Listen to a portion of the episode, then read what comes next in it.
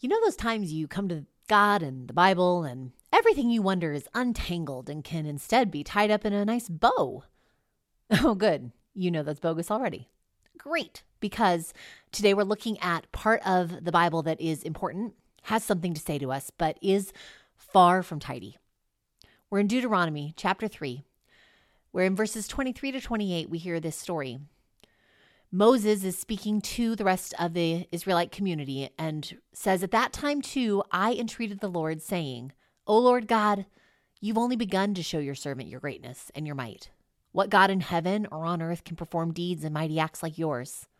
Let me cross over to see the good land beyond the Jordan, that hill country, and the Lebanon. But the Lord was angry with me on your account and would not heed me. The Lord said to me, Enough from you. Never speak to me of this matter again. Go up to the top of Pisgah and look around you to the west, to the north, to the south, and to the east. Look well, for you shall not cross over this Jordan. But charge Joshua and encourage and strengthen him, because it is he who shall cross over at the head of this people and who shall secure their possession of the land that you will see. Now, when we were together live, we stopped here and each of us spent just a minute noting the things that we wondered from the passage. I wondered what Moses was feeling. I wondered if Joshua felt ready. I wonder if Moses thought Joshua was ready. I wonder what it takes for God to say enough from you, and if Moses was worried about that reaction about other things. And so on. People shared those in some conversation groups as well. And that practice of making wonder statements is something that can be incredibly helpful for us when we are in these untidy parts of the Bible. Sometimes we think what we most need are answers, but perhaps instead, what's most helpful is to wonder. And so we're continuing on in our journey in Deuteronomy. You'll remember that this is a book that tells the people their own story so that they'll remember as they get ready to move into the promised land. It's a story that invites them to be aware of their identity. And most of all, it's a story where God is again, through Moses, saying, Trust me, trust me. And so, in these particular chapters, two, three, and four, there are some accounts of the battles that have happened in the past so that the people will know that God will fight for them again in the future. And in the midst of that, Moses also tells this story that we just heard, where Moses prays and God says no. Moses asks and God gives him something else. And where I want us to start together is how Moses in this prayer names his desire. He doesn't stew on it, keep it to himself, withhold it from God, lest God be disappointing in the answer. Moses names it naming our desires to God allows for the possibility for that desire to be reimagined or redirected. There is an unspoken question in the midst of God's response to Moses Do you want the land or me? The land is a sign of who God is. And it's not just being in the land that shows that, it's the whole journey to get there. That's why the story for the Israelites is not just, we entered the promised land. It's, God called our father Abraham. Even the simple phrase the people have, God of Abraham, Isaac, and Jacob, is shorthand for a larger story. The story that God called Abraham, and we see that God leads, God made us family. The story where at the Exodus, God frees. In the wilderness, God cares for with manna and water. And now to the land, God fights for which is what chapters 2 and 3 speak to. Later on in Israel's story, when they are exiled in Babylon, these are also the stories that will remind them that God is still there with them. The land is wonderful, yes, but it's the gift. The giver is greater. It's a sign of who God is and what God's done to live there, but it's actually not the be all end all. The relationship with God, known, claimed, cared for, that's more important. God is most of all wanting a relationship where the people trust. And so, over and over again, God goes first. God takes action to show that God can be trusted. And then God invites. Trust me, not idols. This is the story not only of these beginning books of Scripture, but of the whole Bible. A God who goes first and acts on our behalf, and the invitation to respond by trusting that God and not any of the many other idols that would be available to us to turn to. And yet, we all have a tendency to feel like, hey, if God wanted me to trust them, the best way to do that would be to answer the prayers how I want. And then in those answers, I would see that God is so trustworthy acting for me. Moses is sorting this out here. Again, apparently. If God has come to the point of saying, enough from you, I'll take that as a clue that they've uh, been over this a lot. Moses doesn't get what he wants, but he gets something. He gets to see in, which is presumably more than he would have gotten without asking. The Old Testament scholar John Goldingay comes to the story and notes that prayer is a negotiation, by which he means that Moses asking does change what God would have done otherwise.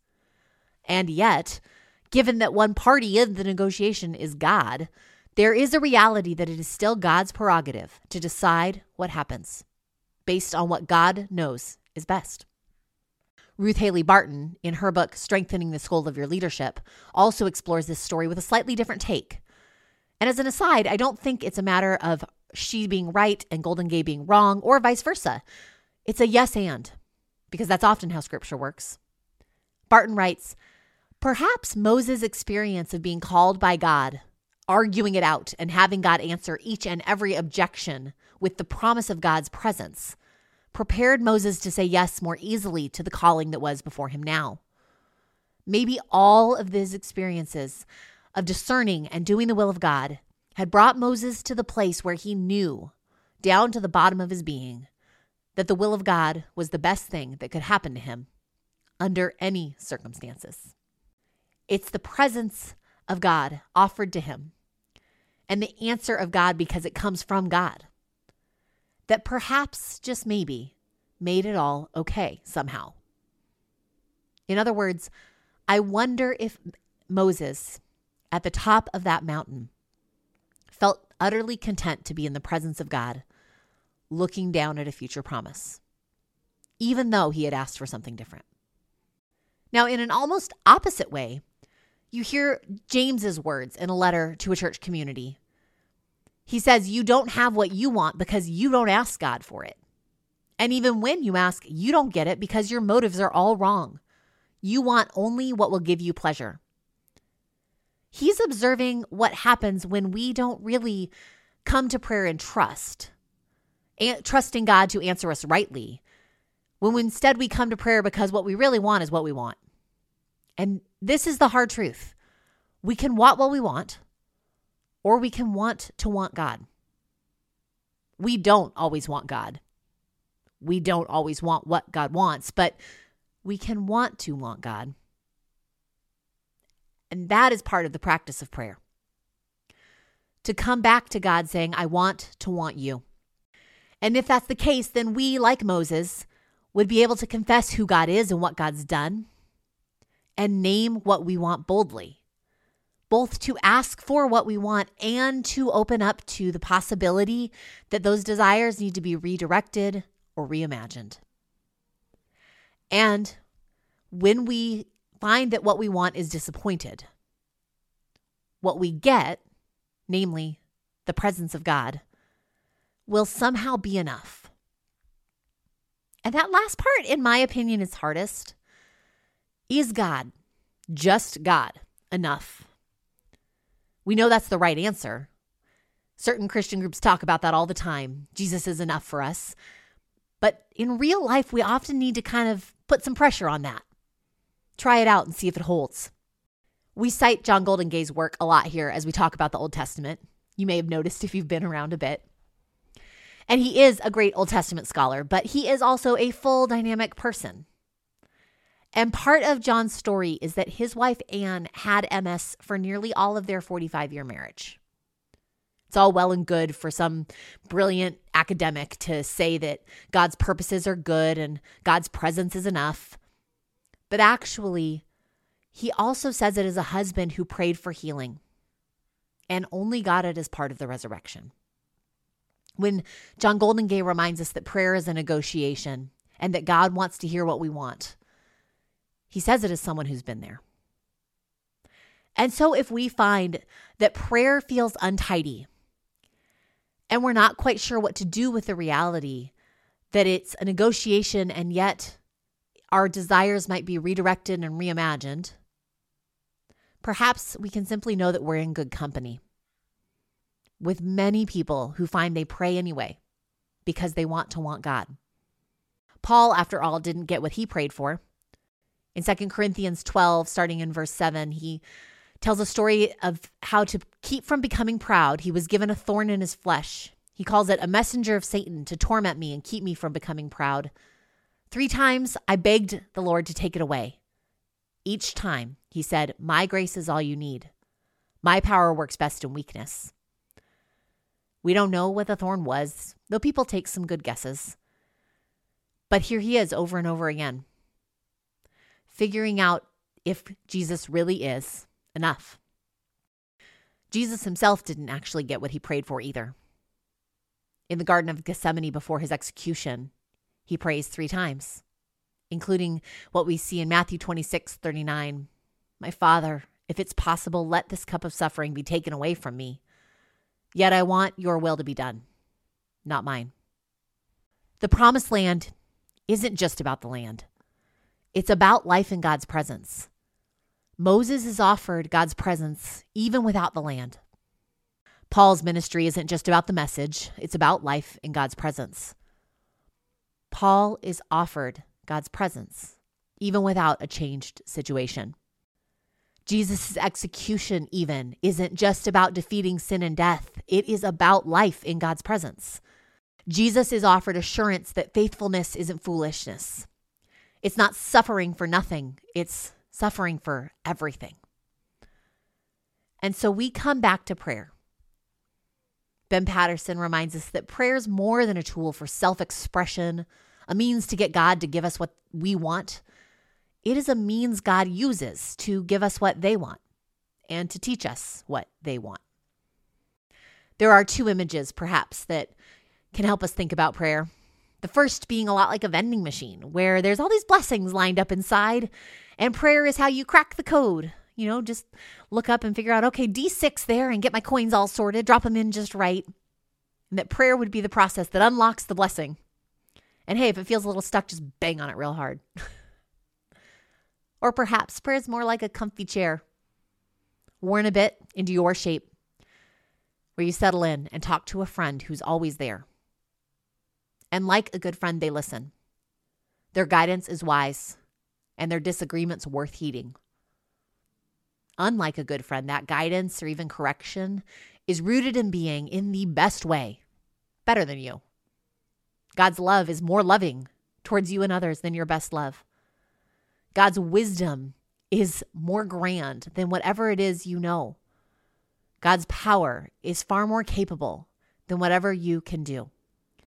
And so we keep praying, naming desires to a God that we believe we can trust, even if those desires are redirected or reimagined. January 8th is the birthday of my daughters, Kate and Lucy. They were born 10 years ago, too early to survive. And of course, we prayed that they would live. We prayed that doctors would stop whatever was going wrong. We prayed, and we did not get what we wanted. And yet, in the midst of grief, as other people who also were comfortable with untidiness joined around us, we found we experienced God with us in a really real way.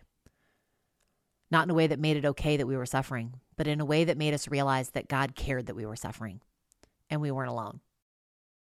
What we don't need any more of are people saying that when things don't go how we hoped, we just didn't pray enough. We just didn't have enough faith. I'll say to you on the podcast what I said to our actual community as we were together on Sunday. We need to be done with the bullshit that implies that that is how prayer works. And yet, we might find that prayer really does help us realize that God is with us in some very important experiences in our life. That whatever path we walk, we don't walk it alone.